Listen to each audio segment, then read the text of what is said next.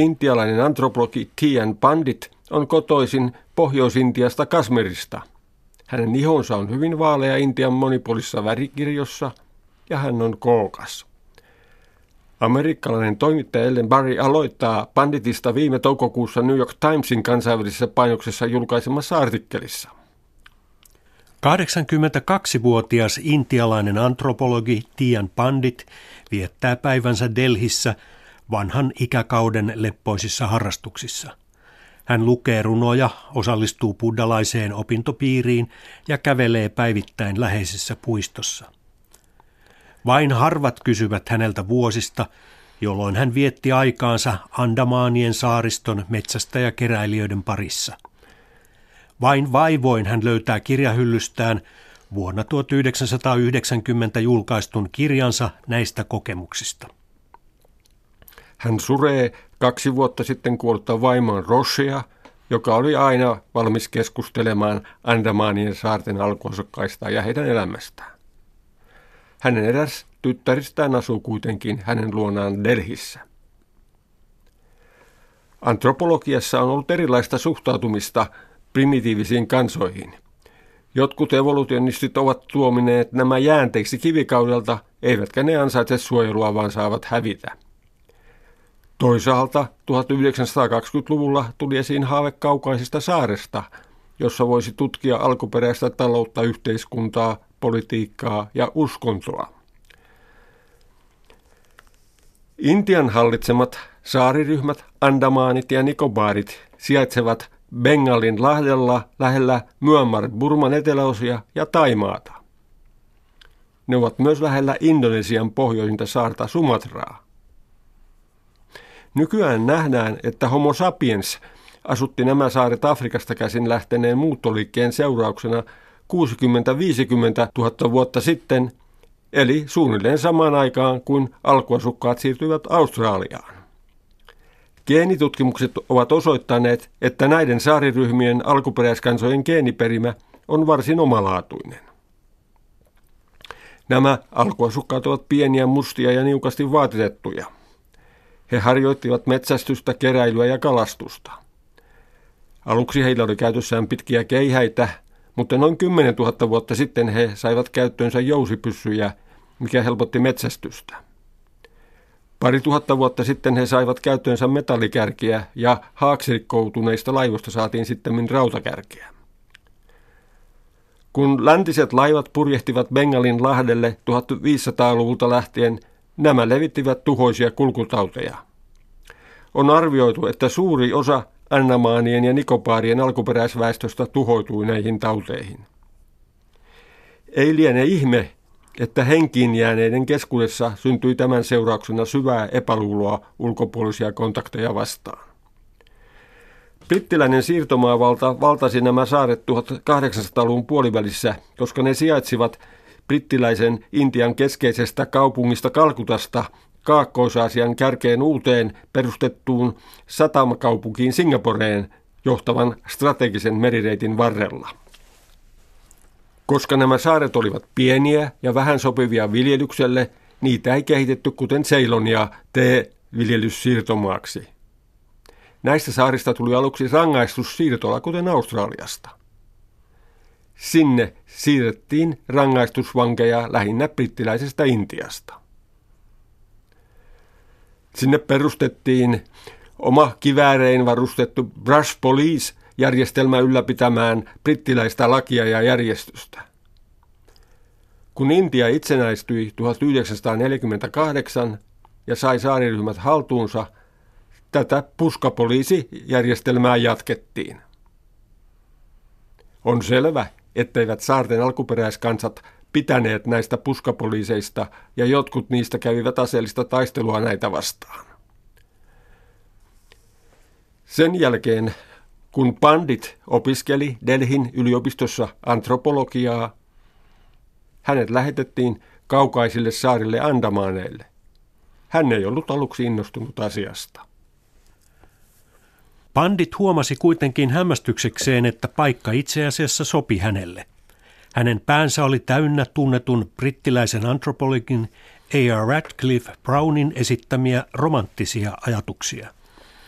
Tämä oli tutkinut Andamaanien alkuasukkaita 1900-luvun alussa ja kuvannut heitä urheiksi ja älykkäiksi. Pandit oli kummastunut, kun hän näki alueen pääkaupungin Port Blairin kaduilla alkuperäiskansojen lapsia kerjäämässä, ja paikalliset lapset kiusasivat heitä. Mutta onneksi siellä oli myös muita heimoja, jotka olivat tuskin muuttuneet niistä ajoista.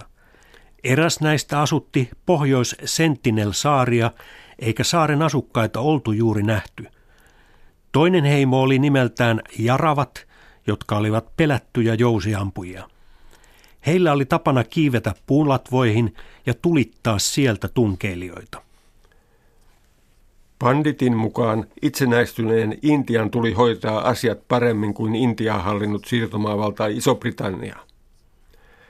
Hän oli mukana, kun Sentinel-saaren rannalle asetettiin 1967 lahjoja samaan aikaan, kuin alkuperäisasukkaat lymysivät metsässä. Kun 1968 vangittiin kolme Jarava-nuorukaista, hän pääsi puheisiin heidän kanssaan. Nämä palautettiin metsään muutaman kuukauden päästä lahjoja mukanaan. Tämän jälkeen kului kuusi vuotta, kunnes joukko jaravoja tervehti heitä laululla ja tanssimalla. He riisuivat pannitin vaatteet ja silmälasit ja kutsuivat hänet mukaan tanssiin. Näistä tilanteista otetuissa valokuissa näkyy melkoinen kontrasti, iso valkoinen mies ja pienet mustat alkosukkaat. Tästä alkoi uusi vaihe. Kun näin Jarava tytön veneessä, en voi koskaan unohtaa hänen kasvojaan. Hän istui katsoen meitä arvokkaasti, kuin hän olisi ollut Iso-Britannian kuningatar Victoria. Silloin tajusin, ettei ihminen tarvitse vaatteita, koruja ja kruunuja ollakseen arvokas. Se, mikä tulee esiin spontaanisti ihmisen sisältä, osoittaa hänen persoonallisuuttaan. Yli 20 vuotta kontaktien alkamisesta Jaravat avautuivat 1990-luvun alussa ulkopuoliseen maailmaan. Tässä yhteydessä on huomattava, että pandit työskenteli hallinnossa Tindian Anthropological Survey-elimen palveluksessa. Kukaan yliopistossa työskentelevä antropologi ei voisi odottaa näin kauan, sillä hän ei saisi mistään 20 vuoden rahoitusta. Pandit päätti uransa yllämainitun intialaisen elimen Andamaanien ja Nikobaarien keskuksen johtajana. Tämä alkuasukkaiden avautuminen ja integroituminen ulkopuoliseen maailmaan ei ole kuitenkaan johtanut kaikkia osapuolia tyydyttävään tilanteeseen. Monet ovat huolissaan alkuperäiskansojen oman kulttuurin tuhosta. Aktivistit olivat huolissaan Andamaanien heimojen kohtaloista. Heidän mukaansa kulttuurikontaktien edistämisestä seuraa yleensä heikomman kulttuurin tuho. Brasilia, Peru, Ecuador ja Bolivia olivat omaksuneet uuden no-contact-politiikan ja Intia seurasi perässä. Uudet Sentinel-saarelle suuntautuvat tutkimusmatkat lopetettiin vuonna 1996 ja Intian laivasto valvoi, ettei sinne pääse ulkopuolisia tunkeilijoita. Intian hallitus omaksui vuonna 2004 uuden politiikan jaravien suojeluun. Sen päämääränä oli suojella heimoa ulkopuolisilta vaikutuksilta ja haitallisilta kontakteilta. Näistä toimenpiteistä ei kuitenkaan näyttänyt olevan apua. Mutta integraatioprosessi on kamala. Kun se alkaa, mikään ei voi sitä pysäyttää – kertoo paikallinen ympäristöaktivisti Samir Acharaya katkerana. Asukkaat ovat altistuneet uudenaikaiselle elämäntavalle, jota he eivät pysty matkimaan kestävällä tavalla. He ovat muuttuneet vapaista ihmisistä kerjäläisiksi. Tämä kehityssuuntaus on ollut kova pala nieltäväksi panditille, joka nuoruudessaan halusi tehdä asiat toisin. Hän vaikutti siihen, että asiat etenivät paljon pehmeämmin kuin joskus aiemmin, mutta lopputulos ei juuri poikennut siitä, mitä oli tapahtunut aiemmin. Loppujen lopuksi pandit toteaa haastattelussa, että alkuasukkaiden elämä kärsi merkittävästi, kun he luopuivat jousista ja nuolista. Kontaktien kielteinen vaikutus näyttää väistämättömältä, mutta tämä on surullista. Näimme alussa monin tavoin hämmästystä herättävän yhteisön, mutta se on nyttemmin hajaantunut ja menettänyt tarkoituksensa. Nyt ihmiset pyrkivät helppoon elämään ja suuntautuvat kerjuuseen. Tämä on itse asiassa paluuta 1970-luvun keskusteluun, jossa antropologia syytettiin siirtomaahallinnon palvelijoiksi ja heidän nähtiin myötävaikuttavan kulttuurien tuhoutumiseen. Koska Taimaa on Suomessa suosittu turistimaa, myös suomalaisia menehtyi vuoden 2004 merenalaisen voimakkaan maanjäristyksen aiheuttamassa voimakkaassa tsunamissa.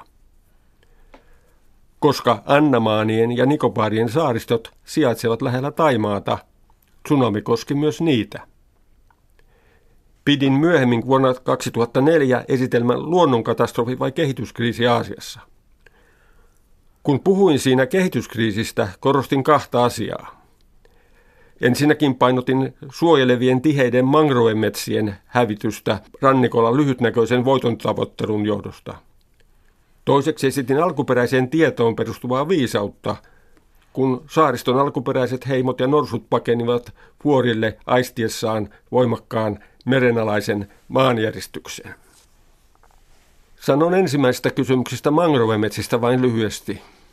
Näyttää siltä, että Aasiassa ollaan tekemässä suuren mittaluokan tyhmyyttä, koska siellä tuhotaan suojelevia mangrovemetsiä Intiasta Kiinaan ulottuvalla rannikkovyöhykkeellä. Mitä tulee alkuperäiseen tietoon, mainitsin tämän puheenvuoron alkupuolella, että Andamaanien ja Nikobaarien alkuasukkaat tulivat saarelle 60-50 000 vuotta sitten. Tämä tarkoittaa, että he ovat kokeneet olemassaolonsa aikana lukuisia tulivuoden purkauksia, maanjäristyksiä, vedenalaisia maanjäristyksiä ja tsunameja. Tästä on jäänyt varmasti jälkeä heidän kulttuuriperimäänsä ja he osaavat kuulla herkällä korvalla luonnon merkkejä. Tämä selittää sen, miksi he pakenivat nopeasti vuorille, eivätkä jääneet odottamaan tsunamin saapumista rannalle. Saksassa tehtiin 1800-luvun lopulla ja 1900-luvun alussa jyrkkä ero luonnonkansojen ja sivistyneiden kansojen välillä. Luonnonkansat olivat tyhmiä, läheisesti riippuvia luonnosta ja historiattomia. Tämän tsunamin yhteydessä tapahtui nurinkääntö. Luonnonkansat osasivat lukea luontoa ja reagoida oikein, sen sijaan sivistyskansojen edustajille kävi huonosti. Norsut ovat eläneet myös pitkään Aasiassa ja ne tiesivät myös mitä tehdä. Eläinten tietoa maanjäristyksistä ei ole syytä aliarvioida. Yleensäkin viimeaikaiset tutkimukset osoittavat, että monet eläimet ovat fiksumpia kuin on yleensä luultu.